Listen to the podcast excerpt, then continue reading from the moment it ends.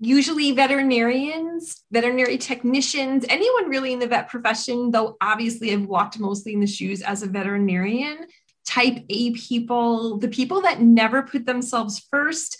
We burn the candle at way too many ends. We're we're doing too many things, and we honestly max ourselves out so much mm-hmm. that we forget to enjoy anything, either at work or at home.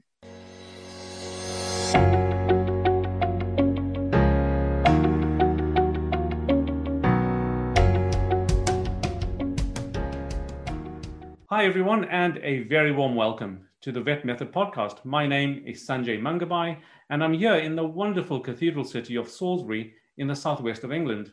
And today mm. I'm delighted to be joined by Leni Kaplan. Hi, Leni, welcome. Hi, thank you for having me. So, whereabouts are you are you today? I am in the US in New York State. Okay, and what's the weather like there now? Terrible. it's it we're going through a heat wave as is most of the country, so I don't want to mind too much, but the humidity, holy Moses, between the temperature and the humidity, it's been pretty unbearable. Ah, and we're having yeah. one of those rare sunny days in the UK, so um, a little bit nice. different. Good. Yeah. So, so a little bit about Leni. She has been a small animal practitioner for 21 years including working in emergency and general practice. And she has been teaching future veterinarians since 2014. And Leni earned her professional life coach certification a few years ago in 2017. So the title of the podcast is Falling Back in Love with VetMed. And we're going to talk about that for the next few minutes. Okay, Leni, our time starts now. So, question number one who is your ideal client? My ideal client, honestly, is right attached to my own heartstrings because I was her at one point. So, usually veterinarians, veterinary technicians, anyone really in the vet profession, though obviously I've walked mostly in the shoes as a veterinarian, you know, high achievers, type A people, the people that never put themselves first we burn the candle at way too many ends. We're we're doing too many things. And we honestly max ourselves out so much mm-hmm. that we forget to enjoy anything either at work or at home. And that's the people i like to work with is to remind them of who they are. And because of that and because they'll start to self-care they will then fall back in love with their profession.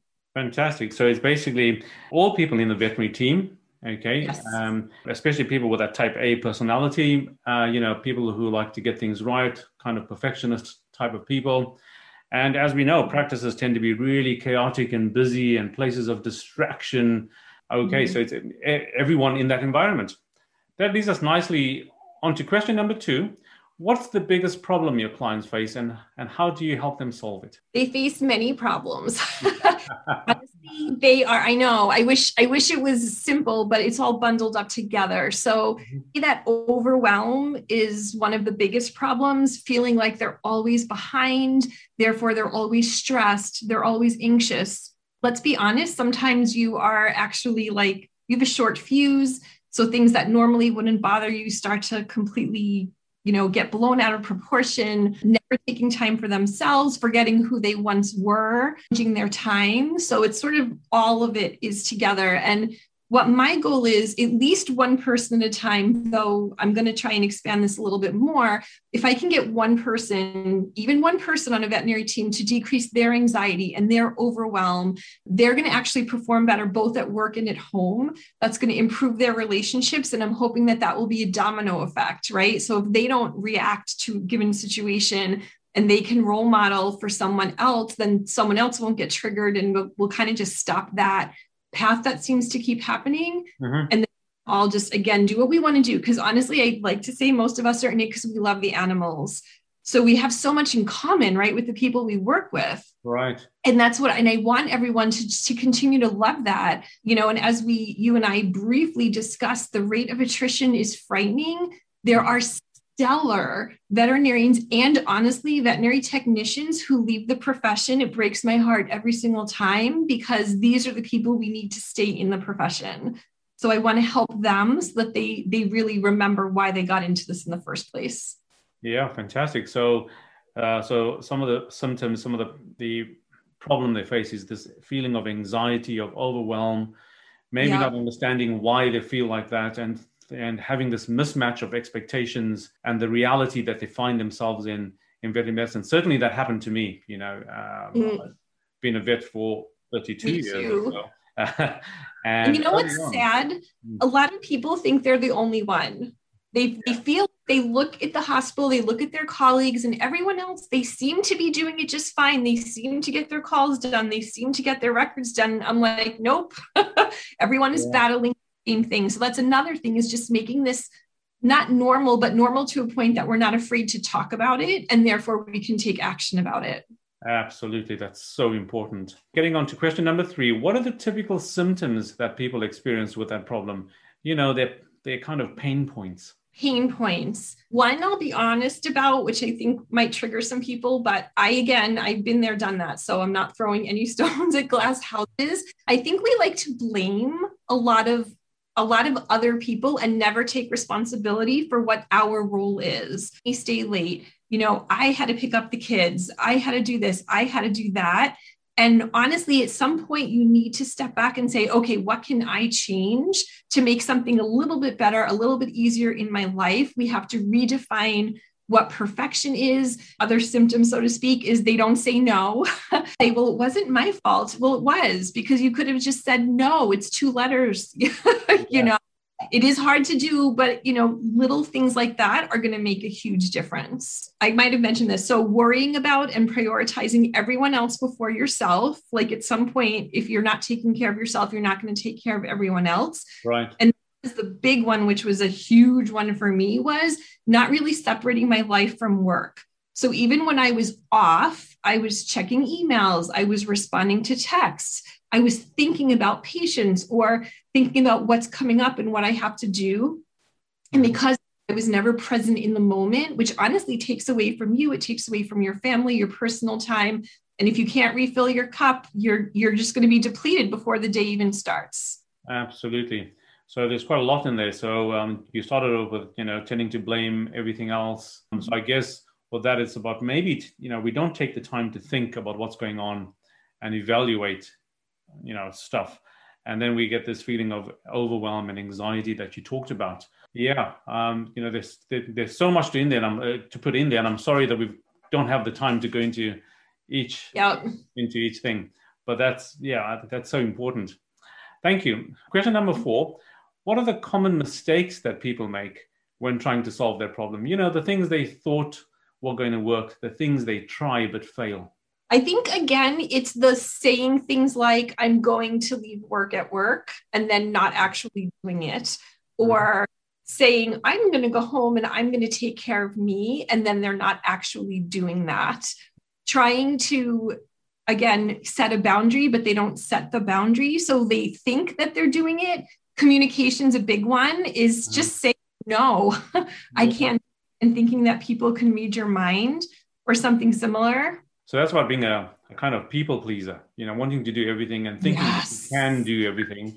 Yeah. And yeah. actually not thinking that, oh, you know, it, it's going to take too much time. I'm going to get stressed out with it. And just saying no, like you say, that's really, really good advice. Thank you. You just tr- triggered something for me. I think a big mistake is assuming that everyone else is going to get mad or free or disown you yeah. um, she's not a team player if you're actually advocating for yourself. But again, that's where you get the opportunity to be a role model. Absolutely. Fantastic. Right. Thank you. On to question number five. What is one valuable free action that someone listening to this can, can implement that will help them solve that problem? My top tip. I love this top.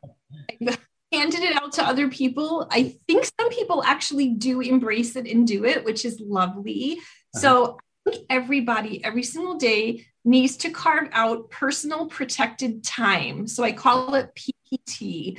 And you pick when this is. And honestly, I advocate for at least it being 20 minutes. So it's not, it's not like a crazy amount that I'm recommending. Obviously, if you can do more than that, that's even better. That is yours. It is untouched. Protected means nothing. So if you have kids, maybe your personal protected time is after the kids go to bed basically sit. You are not allowed to do anything. My rule is nothing related to vet medicine. Mm-hmm. So if you read, stare at the wall, take a walk, exercise, shower, meditate, whatever you need to do that is going to reboot you for only 20 minutes or more, that's fine. I did not used to do this, but my now my personal protected time is from 9 30 at night until 6 in the morning. Uh-huh. So goes on silent, I think at like 8 or 8 30 p.m. So mm-hmm. whether or not text, call me, whatever, I have no idea. I don't check it. It doesn't matter.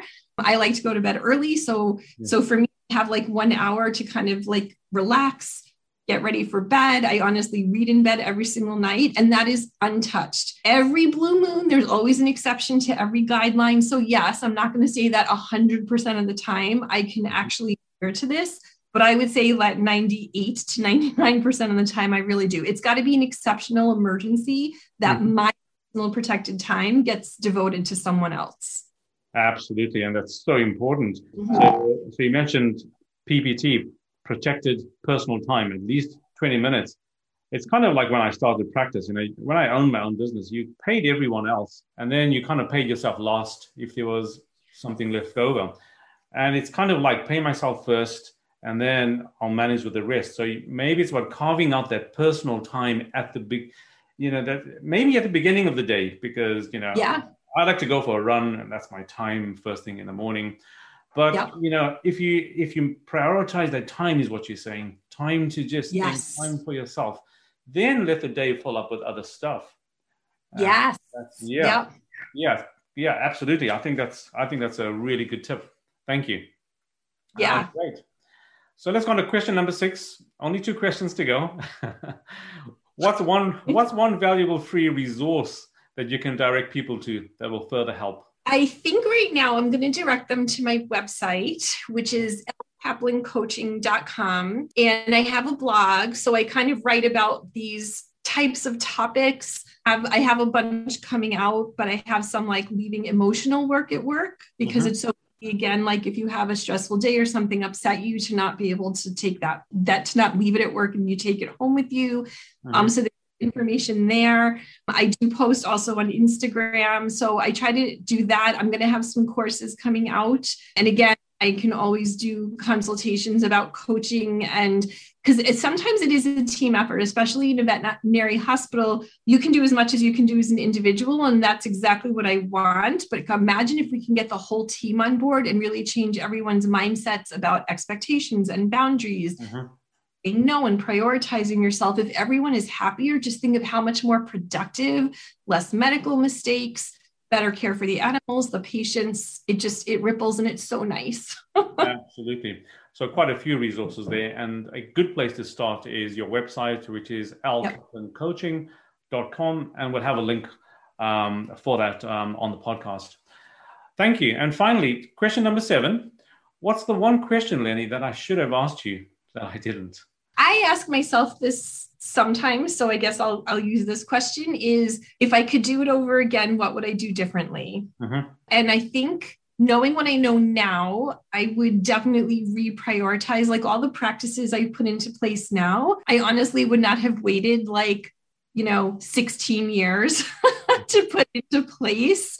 So I didn't hit a point where honestly, I'm like everyone else. Like I've gone through the why did I become a vet? And was this the right career choice? And what can I do? Um, and once I actually stepped back and I started like doing all of this other stuff, I'm like, oh my gosh, I love being a vet. I really do. I love it. I love the animals. I love working with people that love the animals as much as I do. Mm-hmm. And wish I would have done this way sooner. So now I'm sort of trying, I'm hoping to get the people that haven't hit the the bottom, so to speak, that I hit. I'm trying to I'm trying to cushion that and then actually like almost like a trampoline bounce them back up mm-hmm. so that you ever hit that, but they remember why they got to where they were in the first place. That's a, a very worthwhile mission, Leni. So um, yeah, if we could all talk to ourselves, to our younger selves, wouldn't that be great? And say, don't make. Mm-hmm. But we have an opportunity. You have an opportunity to help people at the stage that you were at years ago, but there wasn't a result. Yes like you're providing now. So fantastic. Thank you. And wow. can I finish with one yes. thought that I just had to?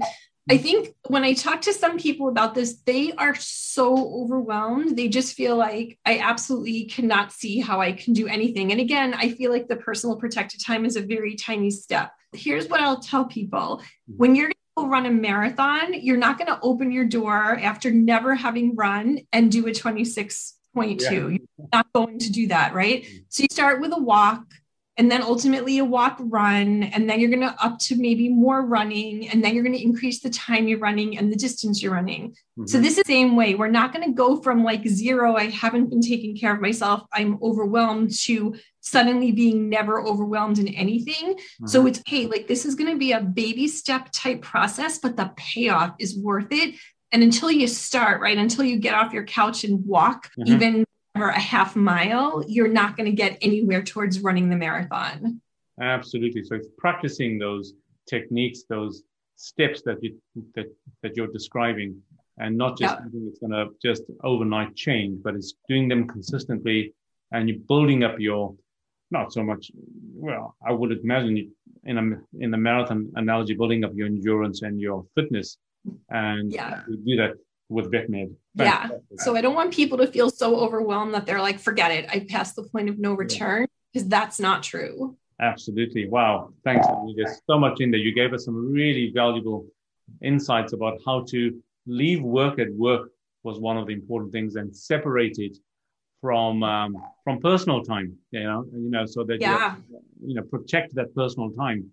You talked about how you know how we can learn to stop resenting and maybe even dreading work and start enjoying this wonderful profession that we have. Yeah and that you know a good quote from your website actually uh, that i've adapted is you also that knowing that you don't have to live to work but yes. that you can work to live a fulfilling life.